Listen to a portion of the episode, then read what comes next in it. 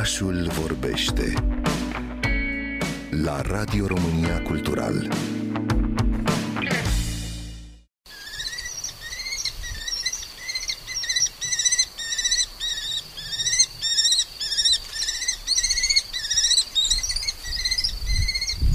Răpitorul de azi fură nu doar privirea cu penajul său contrastant, ci și insectele și rozătoarele cu care se hrănește. Soimul de talie medie obișnuiește să survoleze solul în căutarea lor și adesea zboară în punct fix, cu aripile fluturând și cu coada în evantai lăsată în jos. Obiceiul acesta și penajul brun roșiatic al spatelui ne-au făcut să-i dăm păsării numele de vânturel roșu.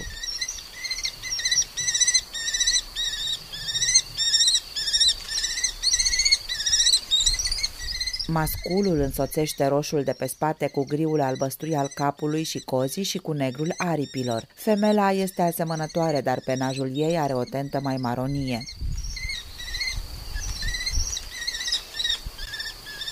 Ocupant clasic al cuiburilor de cior și coțofene, s-a adaptat vremurilor noi și cuibărește acum chiar și în clădirile din centrul orașelor. Tot timpul anului putem admira zborul și asculta strigătele scurte și ascuțite ale vântureilor roșii din delta și până în zona montană, deasupra terenurilor agricole sau în jurul turlelor bisericilor din localități.